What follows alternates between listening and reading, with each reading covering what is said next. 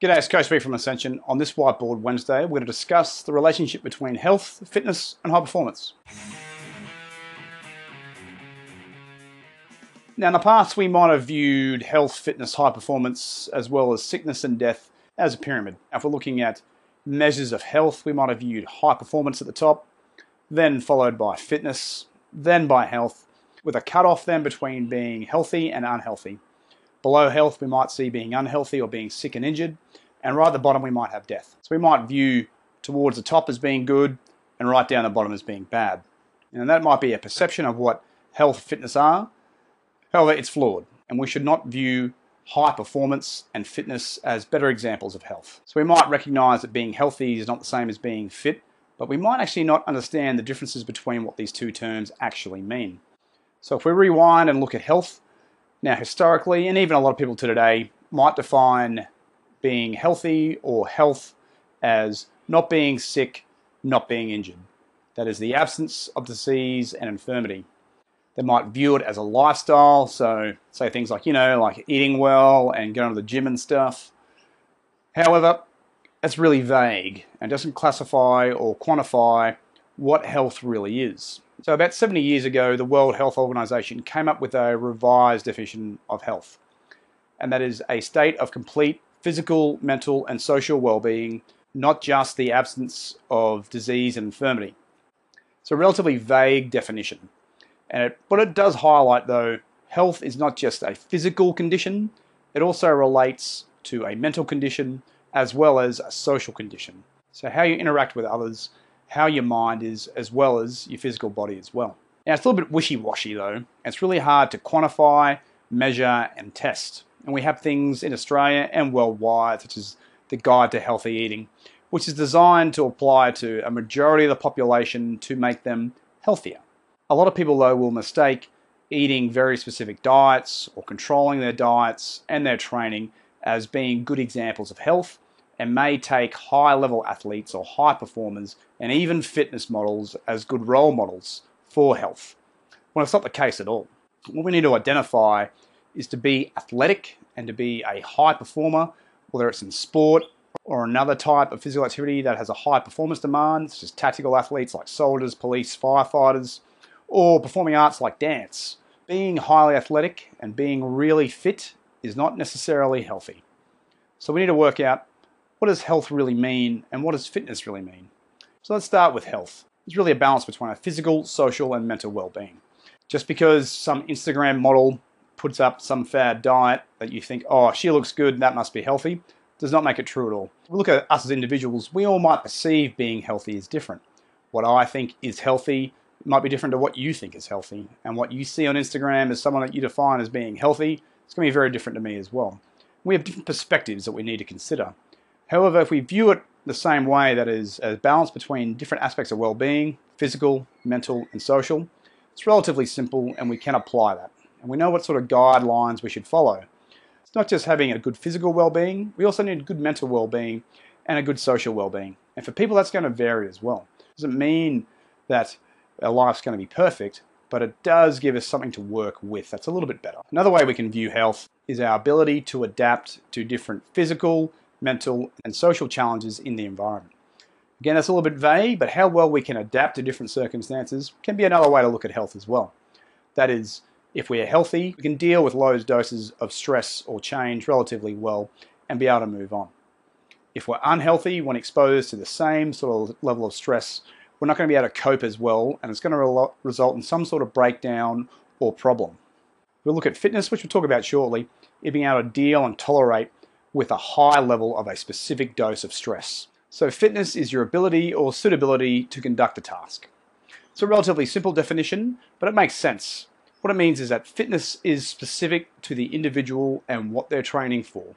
Being able to run really far for long distance and long endurance is not necessarily good. It's not necessarily bad either. But if you look at things such as long distance running and ultra endurance events, it takes a lot of toll on the human body to compete in these events and generates a lot of issues with bones, with muscles, with ligaments and tendons, and can lead to injuries pretty easily. Whilst it might seem, oh, it's light, it's just running, you just run around, a lot of people can get knee injuries, shin injuries, hip injuries, or a whole host of other things that come from doing long-term endurance work. It is physically demanding on the body. People have died after endurance events. It doesn't mean doing any type of cardiovascular training is bad. It just means at extremes or at the level of high performance, it is it can actually be dangerous and it can have negative impacts on our health. But we're doing this, doing something for fitness or for high performance that is leading us closer and closer towards a chance of injury or death. High performance, again, it's going to be it's going to be different depending on the person and what they're doing. It's not necessarily limited to sport. Some people might say being high performance means you're in the top tier of your given sport. Not necessarily true. You can be high performance in other physical activities such as dance and other performing arts or tactical athletes. So think military, emergency responders such as police, firefighters and ambulance and a whole host of other things can fit into what tactical athletes are. Now, for them, what makes you high performance? Is it being full-time? Is it being in a specific unit? No, that does not automatically relegate someone to being high performance. You'll have a range of fitness levels and performance levels for tactical athletes. Being a part of special forces, for example, might think, oh, they're by default elite or high performers. You'll have high performers in other units as well that aren't special forces. We should not take people with high levels of fitness or high performers as being necessarily healthy. They might be really good at what they do, but their lifestyle is not necessarily healthy overall it may not have a balance between their physical aspects of their life, their social, and their mental aspects. Being in the military is high risk without a doubt. You'll volunteer to engage in combat.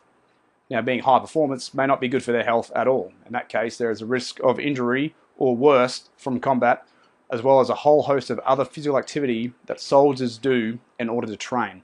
The military has a relatively high injury rate, even compared to elite levels of sport. So training for the military can be bad for your health. Doesn't mean it's necessarily bad. We can use people that train certain aspects of their fitness, uh, whether it's amateur, semi-professional, professional level. We might view certain people as being healthy based on the way they look on their Instagram account or the post they put on Facebook. We shouldn't do that. Take, for example, Caitlin. She's one of my clients and she competed in a physique competition last year in the bikini division. So it's a physique competition, form of bodybuilding effectively. She had to look a certain way to be as competitive as possible. And her training and her nutrition overall for the period of time before the competition was geared to her having the best level of performance during the competition. And you look at the photos on Instagram, she's really, really lean. Uh, she's really, really lean, very good muscular definition. It's not how Caitlin looks all the time. And her to look like that all the time would come at a significant cost to her overall health. That's her physical health, her mental health, and her social health. She had to have a very controlled diet for her preparation. She had to manipulate her food very specifically. And That resulted in her losing weight. That is, she lost fat, but at the end of her training, she actually lost some muscle mass as well, as she got leaner and leaner closer to competition day. Our objective of our training was trying to limit the amount of muscle she lost at the end of her cut, but it was inevitable. She also manipulated her water and electrolyte intake in the week leading up to the competition, so she was actually dehydrated slightly in order for her to look leaner for the competition. The other aspects to look at is her mental and social health. Now, if you'd ask Caitlin and her partner Cam what Caitlin was like in the last four weeks prior to a competition, I'll both probably tell you she was really irritable and it was high stress. And it was. We we're putting a lot of physical demands on Caitlin in order for her to perform as best she could for that competition. That resulted in a slight decline in her overall mental and social well-being. She couldn't eat with her friends. She couldn't. She couldn't have a couple of wines, you know, once a week or once a fortnight. Now she did that for a purpose, though. She did it in order to compete at the event. So whilst if we were to be completely aesthetic and say that looks good, that is what we want to do, that's healthy, you ask Caitlin, she'll tell you honestly, it's not a healthy lifestyle to maintain. Now, bodybuilders, like other athletes, will be in season and out of season for that very reason. You can't maintain that physique for a long period of time without significant detriment to your health. Now, having low body fat might look good for Instagram posts and whatever other crap people are trying to sell you on the interwebs. However, having low body fat affects your hormone levels and a whole host of other aspects of how your body's biology works. Very controlled diet and very controlled training has impacts on your social health as well as your mental health. Trying to improve our fitness for a specific reason or to a specific level will come at a price. Improving one aspect of fitness generally comes at a cost of other aspects of fitness. What we need to do if we're looking to be healthy though, is just find what the right balance is for us. Another way to look at the health and fitness sort of continuum is the next diagram down. So we look at the pyramid, which we've discussed and how it's flawed. Going up the pyramid is not necessarily more healthy at all.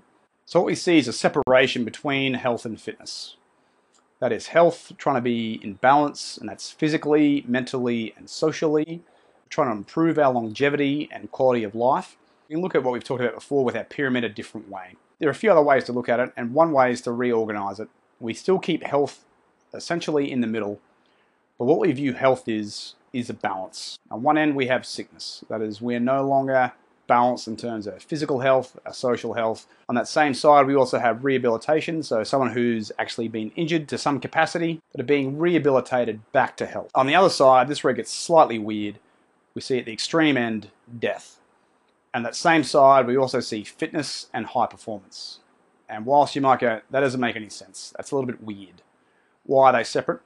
Well, both sickness, death, and rehabilitation are examples of being out of balance. So we don't have a good balance between our physical, social, and mental aspects of our lifestyle. Fitness and high performance is the same. You are out of balance in those three aspects. We're effectively training. And as we talked about in the first Whiteboard Wednesday, how do we improve things? Through stress. Things like general adaptation syndrome, the two factor model, as well as supercompensation revolve around doses of training resulting in some type of stress that a body then tries to compensate from. As we're training at higher and higher levels, so we're training for a specific reason in fitness, we're trying to train a specific aspect of fitness or high performance, it comes at a price. It comes at the price of other aspects of fitness or other aspects of our health. We're trying to improve fitness and performance, we're exposing ourselves to higher and higher doses of training stress. And we need to move towards a higher stressful environment, come back and recover in order to get better at anything. That's what training a specific aspect of fitness is. It's exposure to a threat. And our body responds by improving a specific aspect of fitness in order to increase its resistance to another exposure, that same threat. That is not necessarily healthy. It doesn't mean it's bad. It's not necessarily healthy. We're not balancing our physical, social, and mental aspects of our lifestyle we're actually dedicated to something and it will come at the price of something else. So those small doses or threats of some sort of injury or death can be seen as a deviation away from health that we're looking to improve so we can become fitter, that is, better at a certain task. So, what are the key takeaways from this Whiteboard Wednesday?